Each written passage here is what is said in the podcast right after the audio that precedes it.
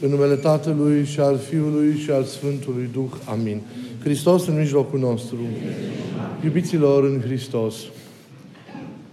Ziua de astăzi este îmbrăcată în multă lumină pentru că nu este doar o zi obișnuită de duminică, oricum nicio duminică nu trebuie să fie o zi obișnuită, dar cu atât mai mult este îmbrăcată în lumină și frumoasă pentru că este o zi de sărbătoare când Biserica are unul din praznicile ei împărătești de peste ani, și anume întâmpinarea Domnului.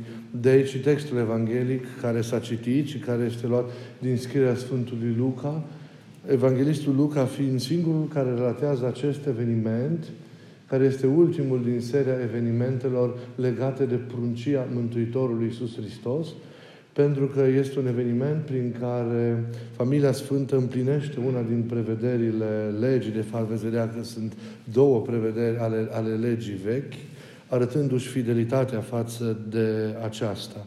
Iar acest lucru s-a petrecut la 40 de zile de la, de la, de la naștere.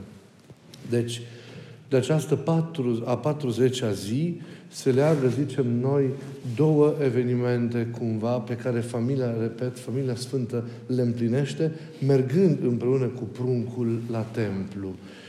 Purificarea Mariei, a mamei, și apoi răscumpărarea, așa cum prevedea legea, a primului născut printr-o jerfă prescrisă de, de lege. Vom vorbi despre, despre ambele situații și vom vedea apoi care este relevanța specială a ultime, ultimeia, pentru că aceasta este cea mai importantă pentru viața noastră spirituală. În cartea Leviticului se stabilește că o femeie, după nașterea unui băiat, era impură în sensul în care ea era exclusă de la ceremoniile liturgice. Timp de șapte zile se stabilește că băiatul trebuie să fie tăiat împrejura opta zi, ceea ce și cu pruncul Iisus s-a întâmplat, și că femeia trebuie să mai rămână în casă încă 33 de zile pentru a se purifica de sângele său. Erau reglementările legii vechi. În sfârșit, trebuia apoi să aducă o jerfă de purificare, un miel ca o ardere de tot și un porumbel sau o turturea drept jerfă pentru păcat.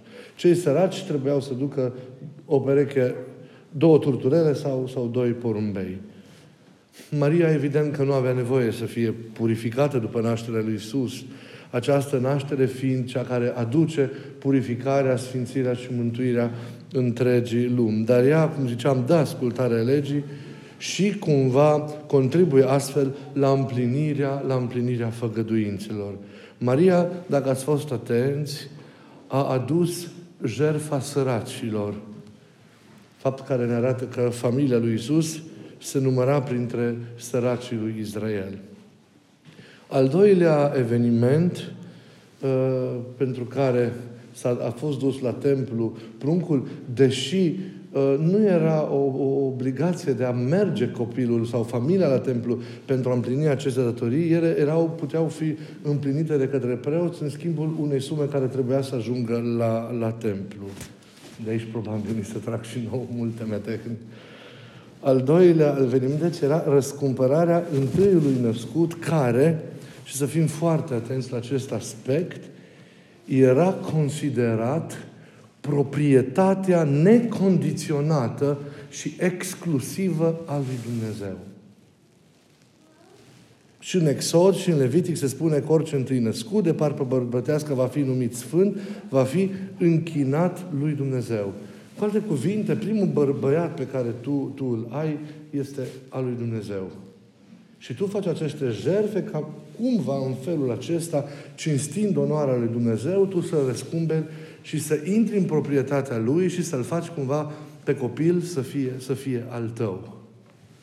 Totuși, prin relatarea acestui eveniment, care devine o prezentare sau o aducere, ați văzut, a lui Isus la templu, Luca vrea să spună acest copil nu a fost răscumpărat și întors prin jerfe în proprietatea părinților săi, vorbim de Iosif și Maria, ci din contră a fost încredințat personal lui Dumnezeu, în templu, formal și formal în fața oamenilor. I-a fost dat, a fost dat cu totul în proprietatea lui Dumnezeu.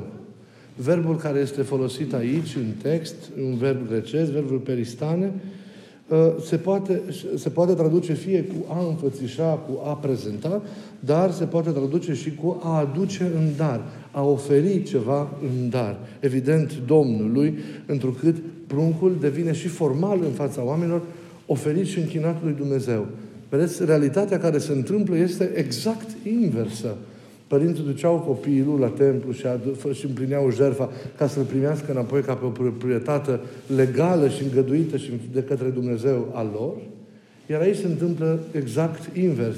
Copilul este dus și închinat și oferit, oferit de fapt lui, lui Dumnezeu.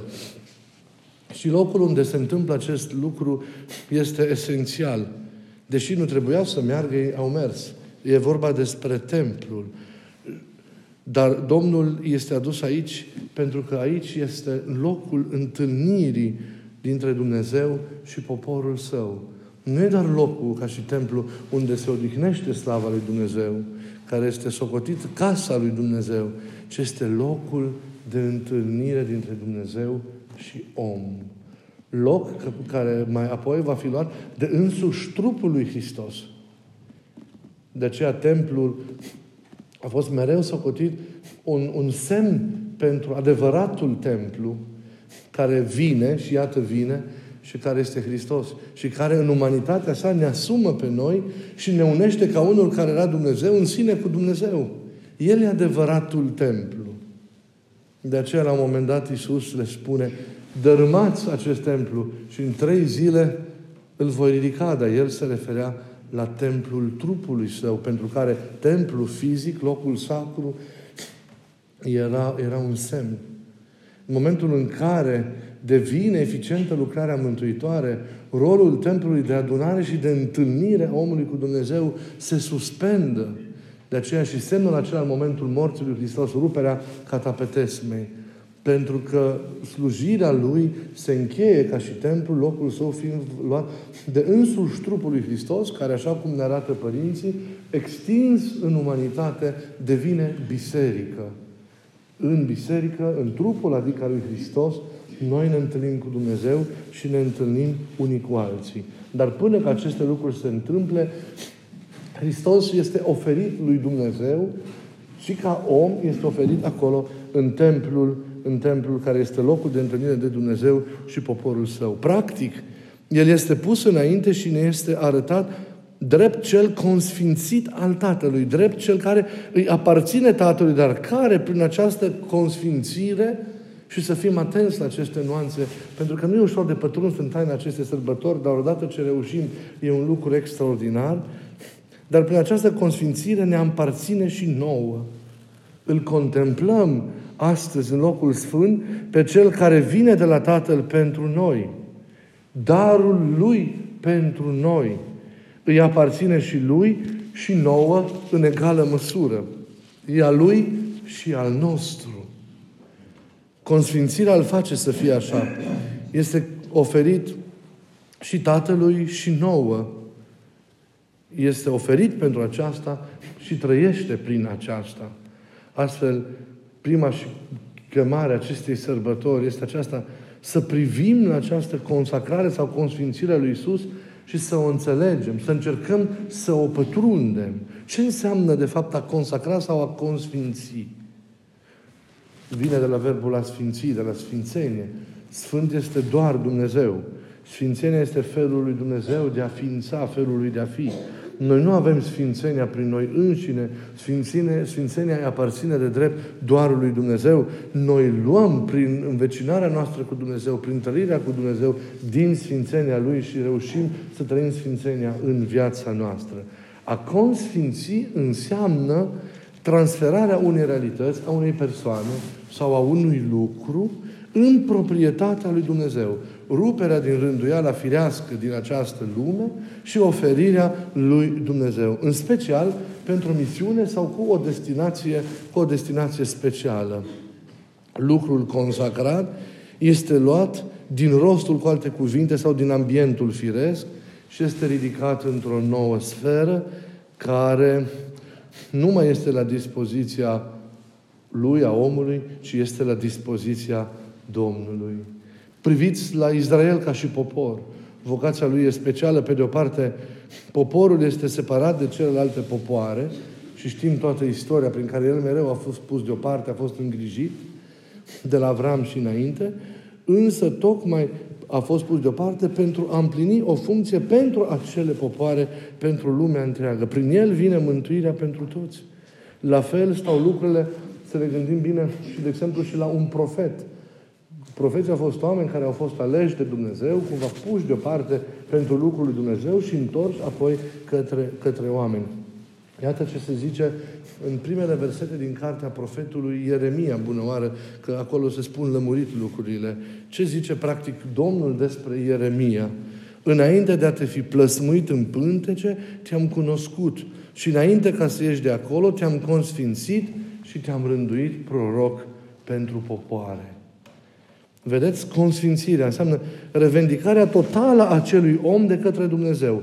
Punerea deoparte pentru el, pentru împlinirea unui scop, pentru împlinirea unei misiuni. Consfințirea și misiunea de aceea sunt strâns unite.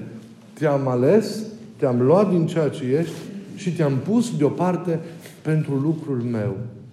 Aceasta este cumva consfințirea. Revenind la, la, la Isus, toate acestea sunt valabile, în primul rând, cu privire la El. El este consacratul. El este consfințitul Tatălui. E Fiul lui din veșnicie, nu? Cum zice Scriptura Sfântului Dumnezeu. Îi aparține în întregime, îi este consfințit, cum ziceam, lui și trăiește ca Fiu, ascultându-L în iubire. Dar Tatăl îl întoarce, prin, îl întoarce pe Fiul și către noi, consfințindu-ne și nouă prin misiunea ce o va primi și prin care El va împlini voința Tatălui și anume mântuirea, mântuirea noastră. Prin întrupare, El ne aparține și nouă. Ne este dăruit pentru această mântuire. Adică e darul Tatălui pentru noi. Un dar care înseamnă jerfă. Jerfa care mântuie. E jerfa adusă în locul nostru, dar pentru noi. Înțelegeți? El, Fiul, de bună voie împlinește voia Tatălui și se oferă. Nu există forțare aici, doar asumare în libertate și de plină iubire. Voința Lui și ca om, ați văzut atâtea ori în Evanghelie, în, în, în atâtea momente, este voința Tatălui. Se oferă de bună voie pentru că iubește. Pe Tatăl pe care îl ascultă și pe noi, frații săi mai mici, pe care ne, ne, ne mântuiește, de care se milostivește. Deci Fiul este consacrat de Tatăl, pus deoparte pentru, da? Dar în egală măsură, de bunăvoie, liber și de plin conștient, dintr-un prea plin de iubire, se consfințește și El însuși pe sine pentru noi. Deci Tatăl din veșnicie îl pune la îndemâna noastră, ni-l oferă nouă, acesta este lucrul Lui și de același timp Iisus însuși, nu într-un mod robotic, ci de bună voie asumat, conștient, cum ziceam, liber și din iubire nemărginită, se consfințește pe El însuși, se oferă și de bunăvoie pentru această lucrare, împlinind prin această voința Tatălui și mântuindu-ne, dându-ni se pentru noi. E consacrat de aceea și față de Tatăl și este consacrat și față de noi. E important să reținem acest lucru dacă vrem să-L înțelegem și să-L știm, să-L cunoaștem cu adevărat pe Isus.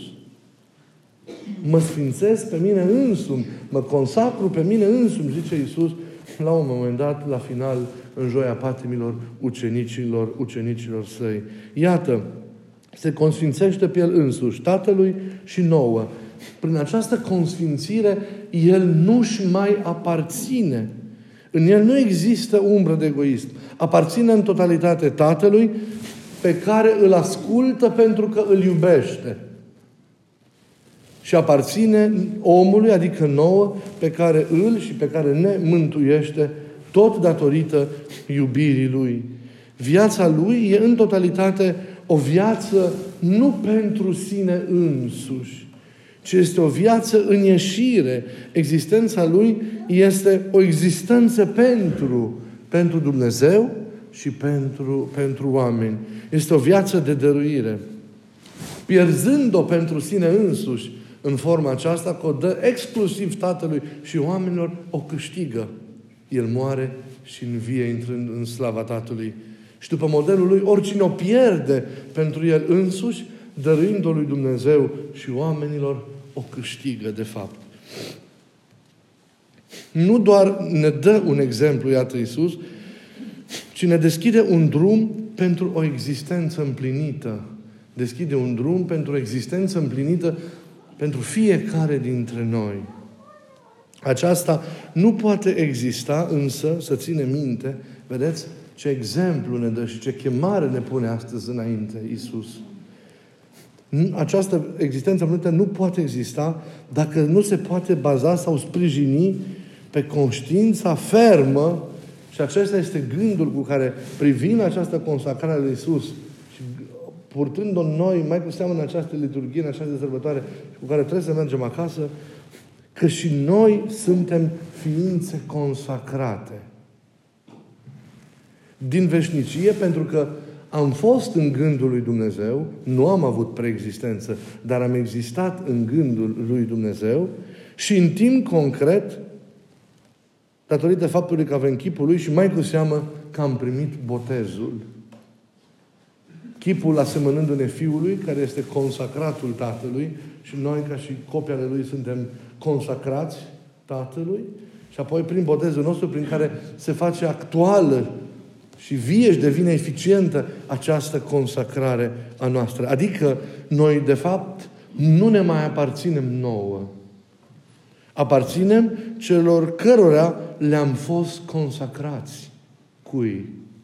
Lui Dumnezeu și oamenilor. Lui Dumnezeu și oamenilor. Prin Dumnezeu, deci, semenilor. Modelul, nu uităm, e Fiul. Suntem aici ca unii care suntem ai Lui și avem dinpreună cu noi gândul Lui din veșnicie pentru noi, un gând care este o misiune îndreptată spre ceilalți.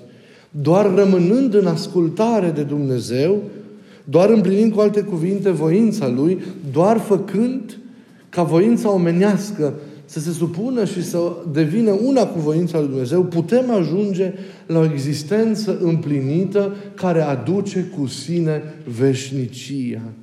Trăim doar prin legătură, deci, cu Dumnezeu și cu oamenii, împlinind o lucrare care ne-a fost încredințată.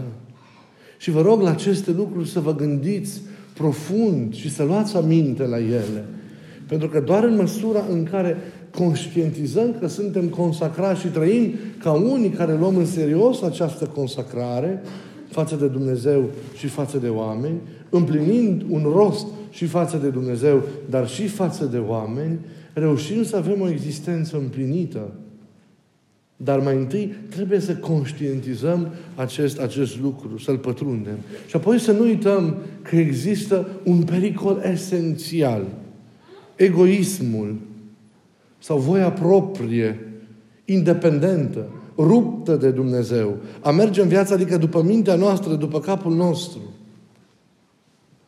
este egoismul, lucrarea egoismului născut din mândrie, este lucrarea care ratează consacrarea. Nu poți să fii egoist și să trăiești o viață de consacrare. Viața de consacrare înseamnă total abandonarea ta.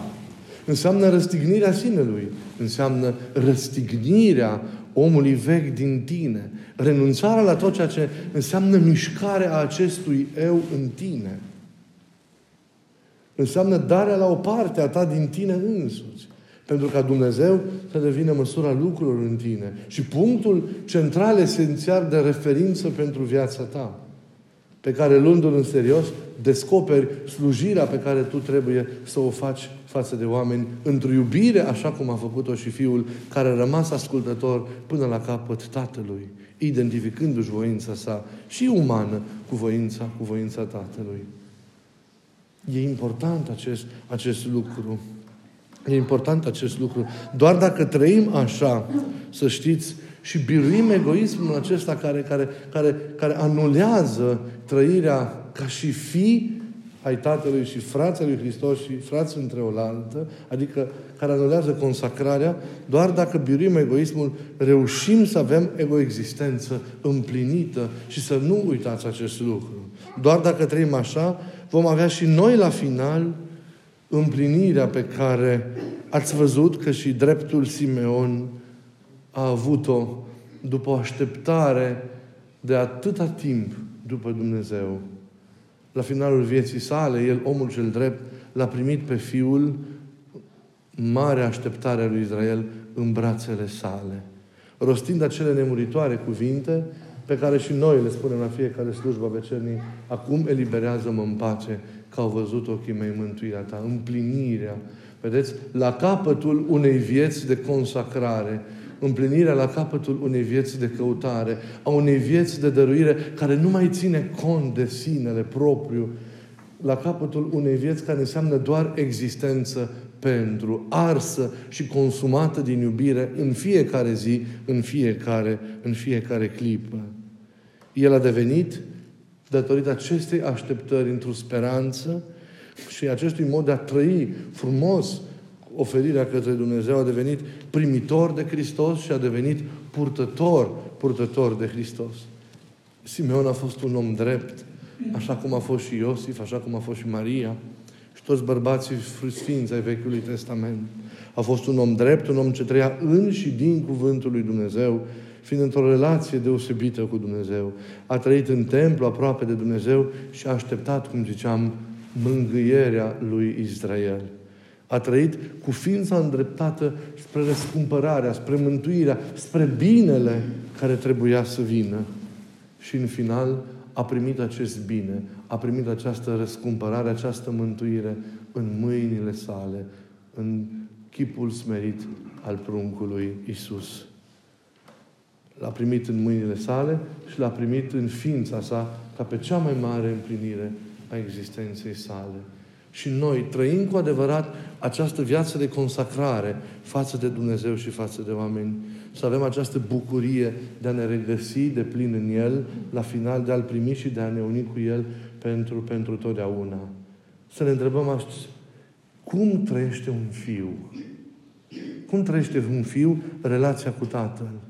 În ce ascultare? În ce rânduială? În ce mișcare a iubirii? Cum trăiește un frate relația cu celălalt frate într-o slujire atât de frumoasă că merge până la jertfă. Iisus ne este exemplu de consacrat, adică de ceea ce înseamnă a trăi ca fiu și ca frate, ca fiu al Tatălui și ca frate al nostru. Să privim la El și să trăim, luând în serios această chemare, viața noastră de consacrare.